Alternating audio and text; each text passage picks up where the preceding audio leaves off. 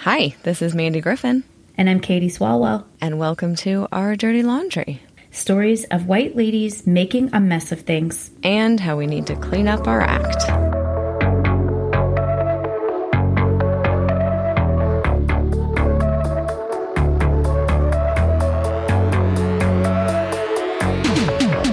Hi, it's Mandy.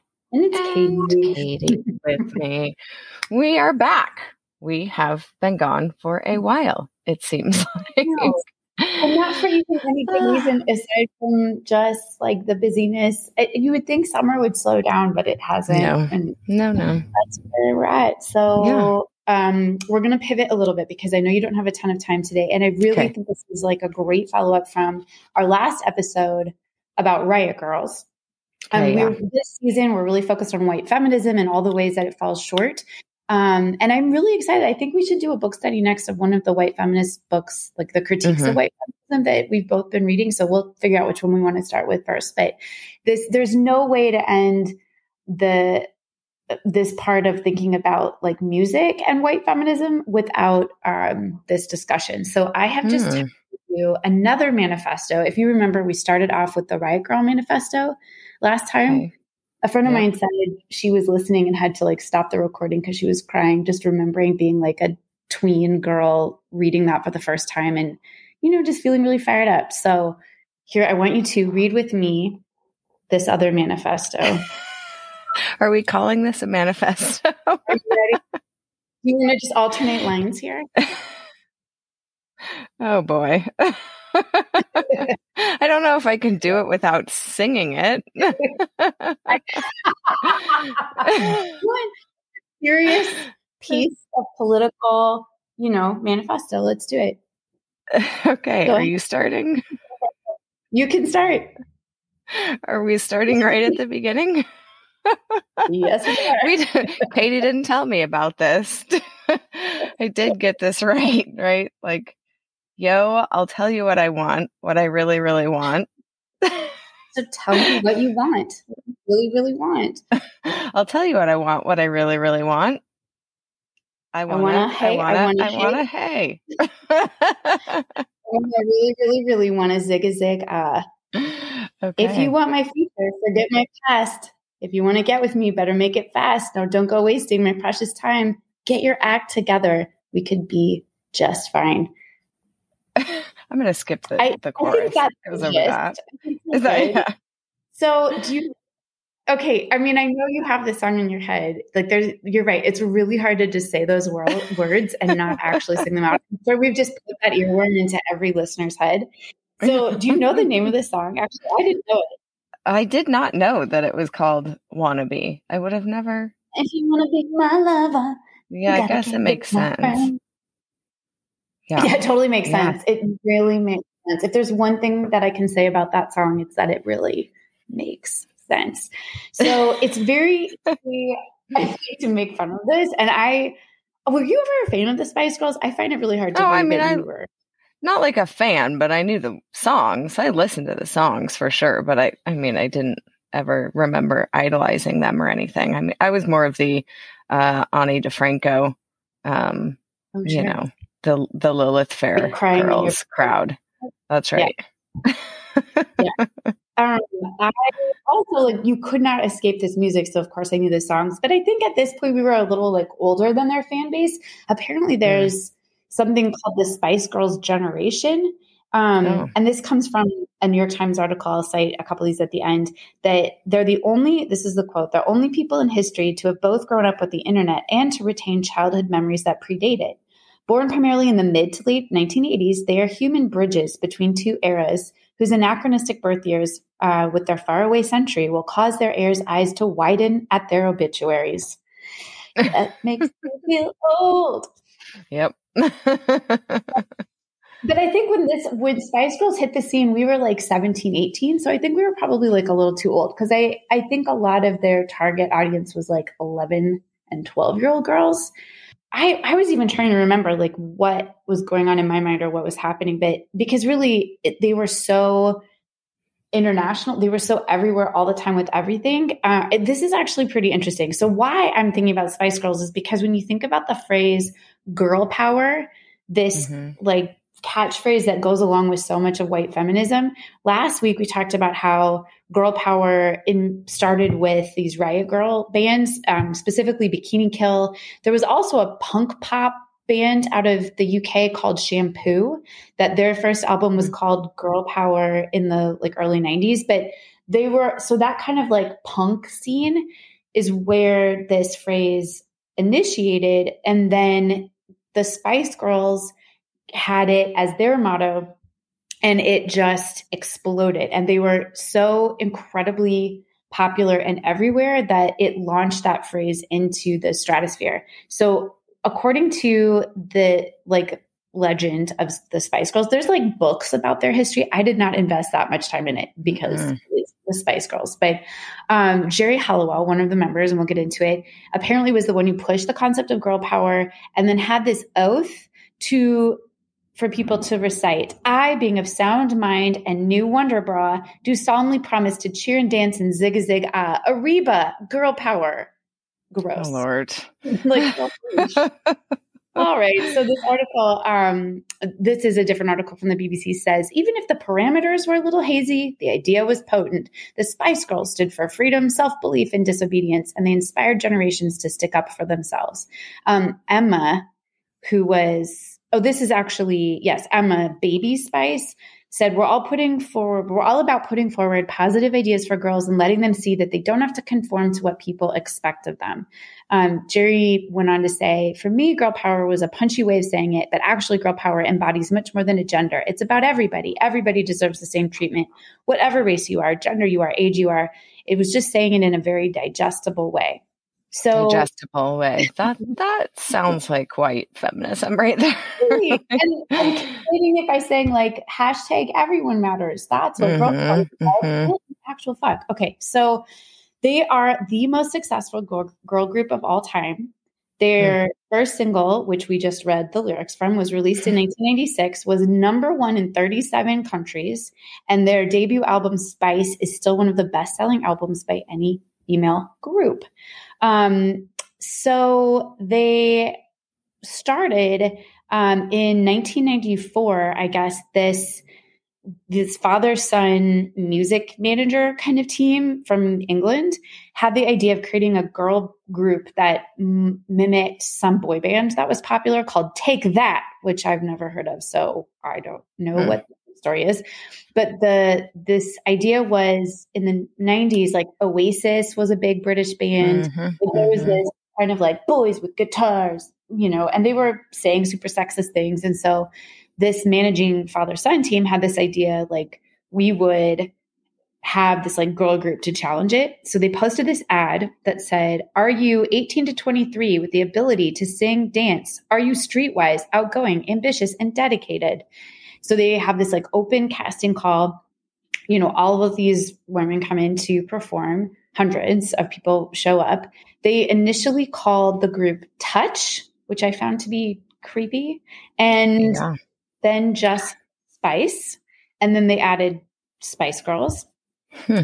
So it was whittled down to eventually like these five people who we would know Victoria Adams at that point, now Beckham, Melanie Brown, Emily Bunton, um, Mel J. There's Mel B and Mel J. Remember? Oh, I hmm. totally forgotten all. I had forgotten that. Yep.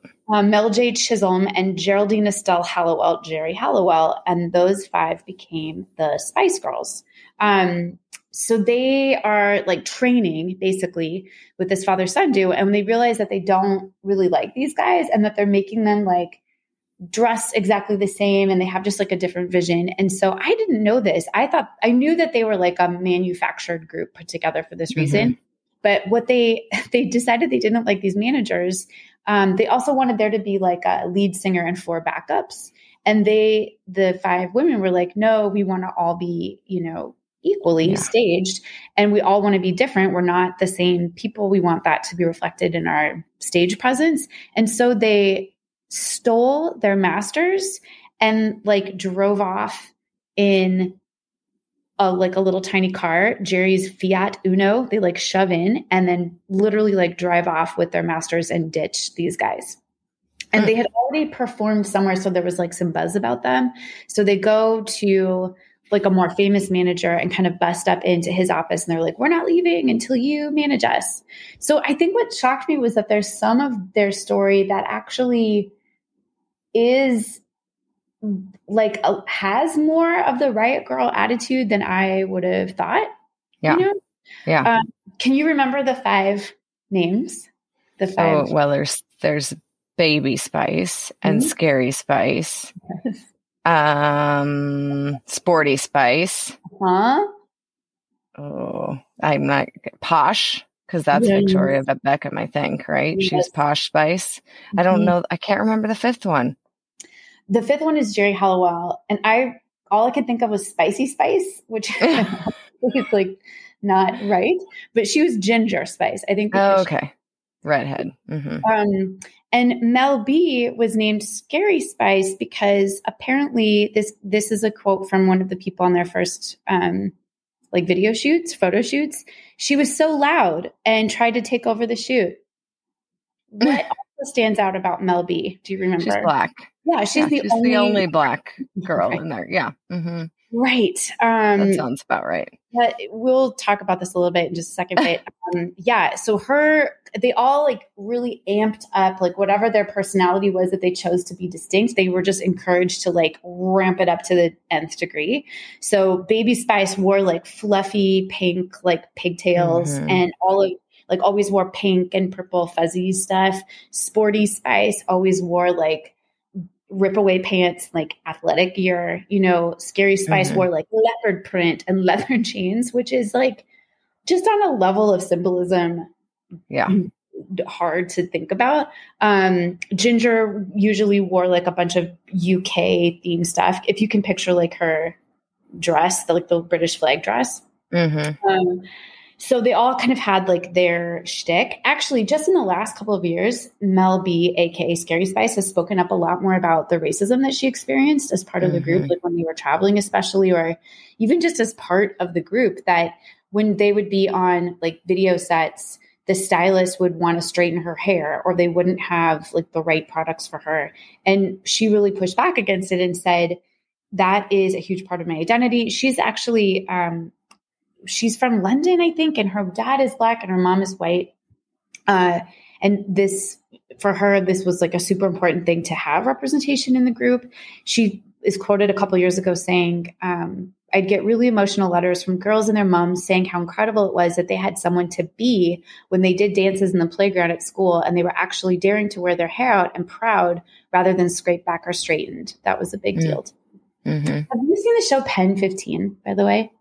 I know of the show and I've seen a couple episodes, but I haven't watched all of it. But I love it more than I can say. It is Mhm. so good. If anyone's looking for a new show, the premise is these two women who are like actresses who are actually in their 30s, like the real people, are playing versions of themselves when they were 13. And all the other actors in like the 90s and all the other actors cast around them are actual 13 year olds. And there's Mm. literally times you can't tell that they aren't 13 themselves. They're so great at acting. And it's like, cringy and poignant and super funny and sad. And it's just such a good show.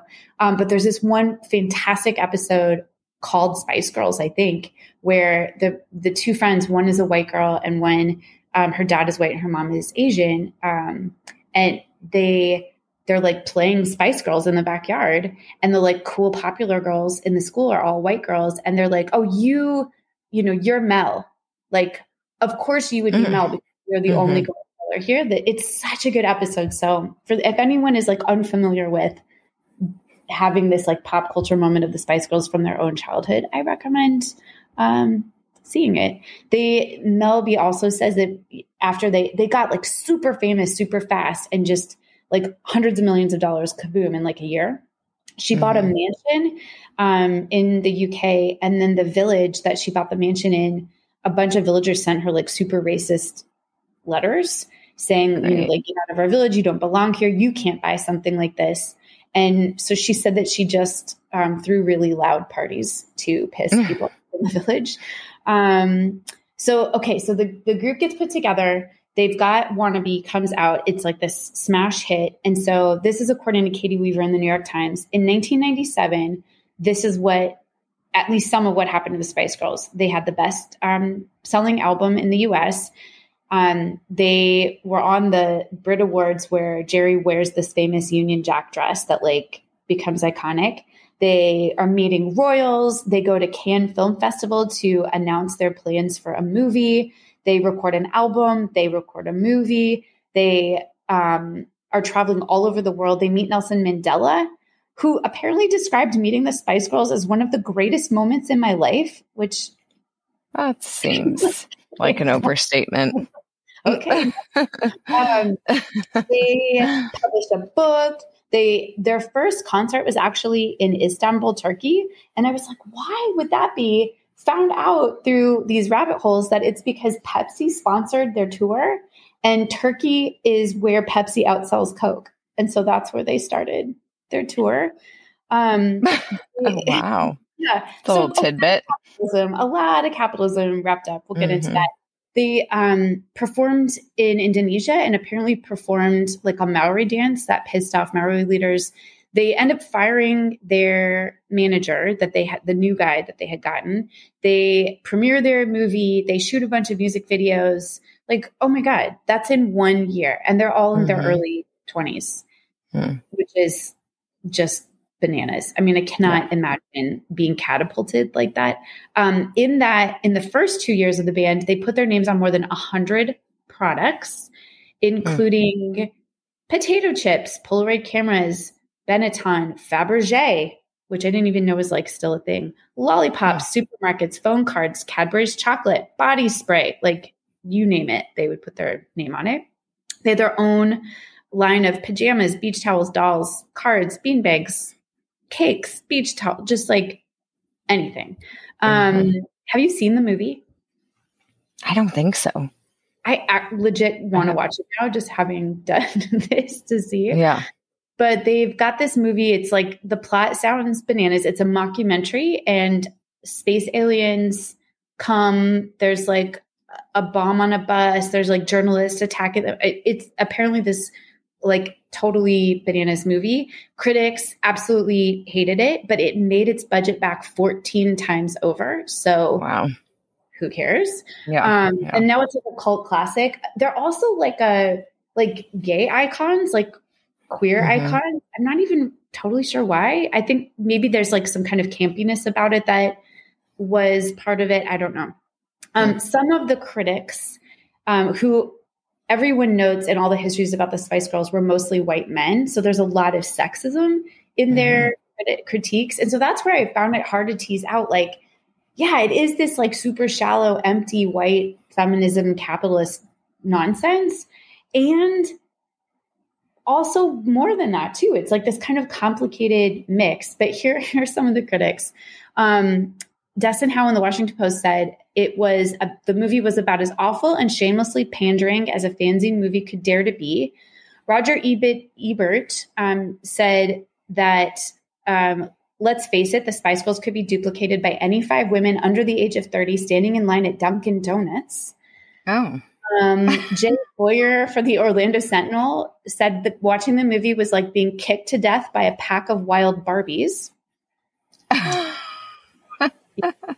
Vivienne Westwood described their marketing as child molestation. Um, Thom Yorke of Radiohead. Oh, I, I, don't. I don't. Maybe child they're molestation. Thom Yorke of Radiohead labeled them the Antichrist. Oh um, wow, that's severe. It's intense. Yeah. So there's like this very legitimate, I think, critique that they are like appropriating riot girl girl power, which we know from our last episode already had white feminism at its base in problematic yeah. ways. So it's just like taking the kind of worst parts of it and then just amplifying it. And they have this like massive um, following. But there, but then there are these, you know, these critics that are are being like so harsh. Or this guy, um, Chris Evans, not the actor, but this is a British talk show host. Apparently, mm-hmm. when Victoria Beckham had a baby, she came onto the show afterwards, and he weighed her on the show to see if she was back to her pre-baby weight. What? How did she allow yes. this? Who said who said yes to that? Why did she do it? Like kick that weight thing, whatever those are called. What is it even called? Isn't that terrible? scale. Clearly not number one on my priority list.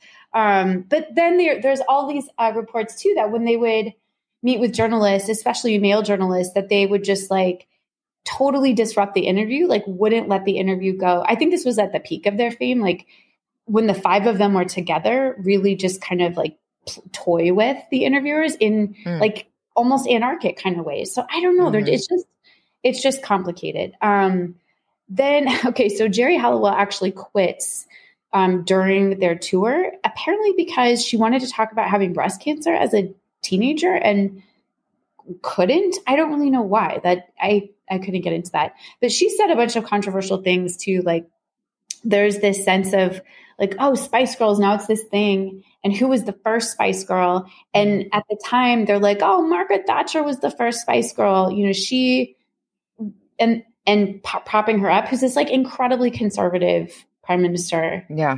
Hey, but a woman. So there's this sense like we don't care what your politics are. If you're a girl, like go girl, you know, kind mm-hmm, of attitude. Mm-hmm. Um, same thing with Theresa May. Same thing. They even um, Geri Halliwell said that even Winston Ch- Churchill, he was the first Spice Girl because he got fired and won a war for us. And you, then it's like, well, now what does it even mean? It doesn't mean anything yeah. if you're applying it to like an old dead white dude. Like what? Mm-hmm.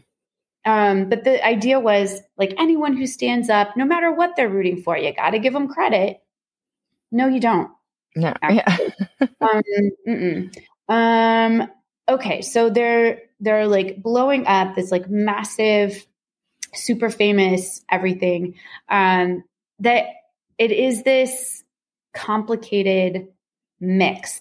So this, um, American feminist Jennifer Pozner wrote in Sojourner, and I actually need to track down the original article. I was having trouble finding it, but I love this quote. This is from 1998. So, right at the peak of their fame, like immediately drawing criticism from all these different angles. Um, mm-hmm. Um, she, Jennifer Pozner says it's probably a fair assumption to say that Zigga Zigga is not Spice shorthand for subvert the dominant paradigm.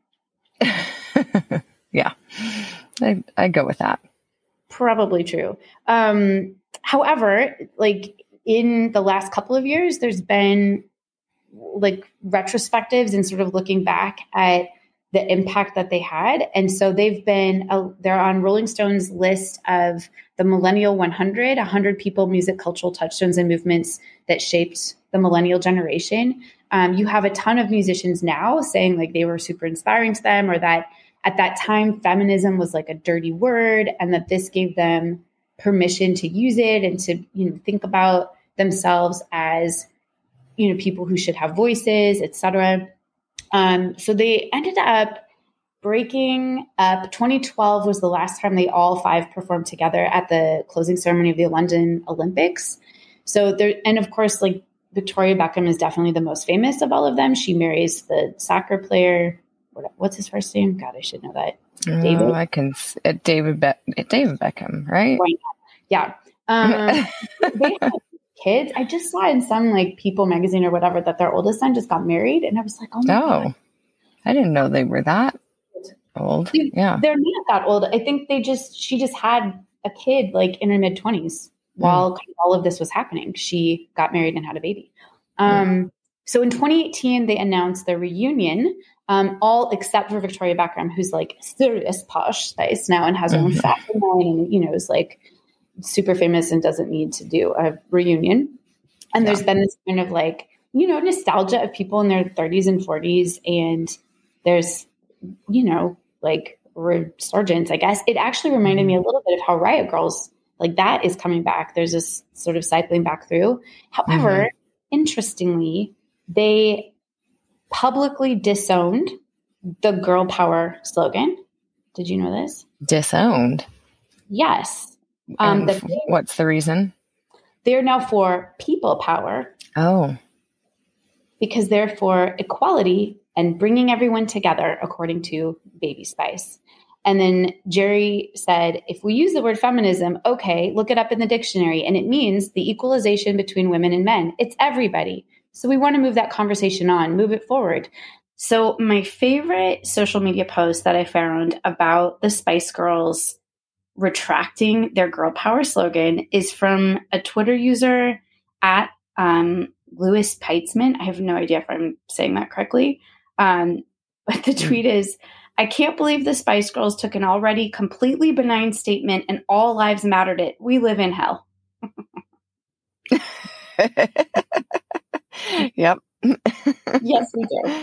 Well, that's true. um, so, you know, I keep saying this whole episode, I like how I even feel kind of shitty, like mocking the Spice Girls, because there is this element of like sexism that's involved in dismissing them as superficial garbage, you know, pop gold culture garbage. But there is this more like serious side to them, and they had this massive impact in some ways. And yet, like, you have the members of the band today saying, like, girl power, it's people power, and like everyone is everything. And Winston Churchill is a Spice Girl. And at that point, I'm just like, fuck off. What is this? Like, this yeah. is clearly yeah. nothing.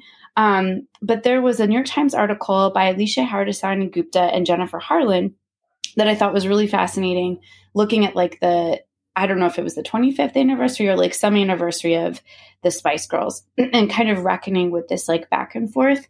And so they talked to Andi Zeisler, who co founded the feminist pop culture magazine Bitch in 1996, which was mm-hmm. right when the Spice Girls were making their debut. And Zeisler says, mm-hmm. I think it's possible to say, on the one hand, the Spice Girls and girl power were this very contrived marketing technique, and that's true. But that doesn't mean that it wasn't very real for the girls themselves or for their audience. I grew up with feminism as an irredeemably dirty word. No one wanted to be associated with it. So just the optics of having a group of women talking about feminism in a different language, making it accessible, that is really important. So I guess I would ask you at the end of this, like, what, like this idea of girl power, this like catchphrase slash slogan, like, does it have value? Did it set things back, especially knowing that it was, you know, picked up from the Riot Girls, which that as a movement itself had some issues. So I don't know, like where are you left with thinking about girl power? I mean, I think I think what it reminds me of is um like people trying to dumb down a movement to where it's accepted by quote unquote the masses. Um and just mm-hmm. maybe my frustration with people who always want to find some sort of middle ground. Like, mm-hmm. I, I like this, but I don't want to get like too involved. I don't mm-hmm. want to be seen as too far off to the extreme. Like, I want to be cool, but I don't want to really put anything into it. I mm-hmm. don't want to actually make a difference or sacrifice or something and and then you know me i'm just like pick a fucking side. Get more extreme. But maybe that was i think that last quote that you read is helpful to think about in that maybe the spice girls in and of themselves the whole capitalistic machine that it seems was behind them had some nefarious context to it but hopefully hopefully it helped radicalize some girls in the late 90s that are now doing something more than that, even though at that point it was just kind of fluff, you know? Yeah, that's interesting to think like, okay, maybe, maybe it even what, let's say it was 100% nefarious and purely just like a cash mm-hmm. grab, you know? Is it, if it then inspired legitimate radical activism in some way. Like some little 9-year-old girl was listening to it and then ended up you know taking that message that was sold to her to make her buy whatever spice girl gear. But she mm-hmm. ended up using that message to inspire some like genuinely radical action. Well i don't know if that actually happened but like that, that's an interesting question to say like so what does what do we take a, what do we make of that? Like if something that wasn't intended to spark radical activism does does it have some value that it was never intended to have? I don't know. I don't know. Yeah. Yeah and of course I, I mean i don't think it would directly inspire that but maybe it was just one part of building an identity in somebody that now finds themselves like more active in a meaningful way yeah. than it was for that movement. Well, I mean, I think about even like my own political awakening that's still going on, you know, like my own politics mm-hmm, and mm-hmm. commitments mm-hmm. to like pushing myself to take risks and to really like being in real solidarity with people, which means like sacrifice and risk, you know? So I just keep trying to think about why, like all of these, I think I, I totally agree with what you said. And, and I'm just left with like, why do the Spice Girls rub me the wrong way so much? Like, why do I find them so incredibly grating and annoying? like, why am I so bothered? And I think ultimately it's because so many white liberal women, I will say, like us, progressive, whatever, like left leaning women, I think can get sucked into this mm-hmm. idea that a catchy, a slogan catching on is the same as actual change.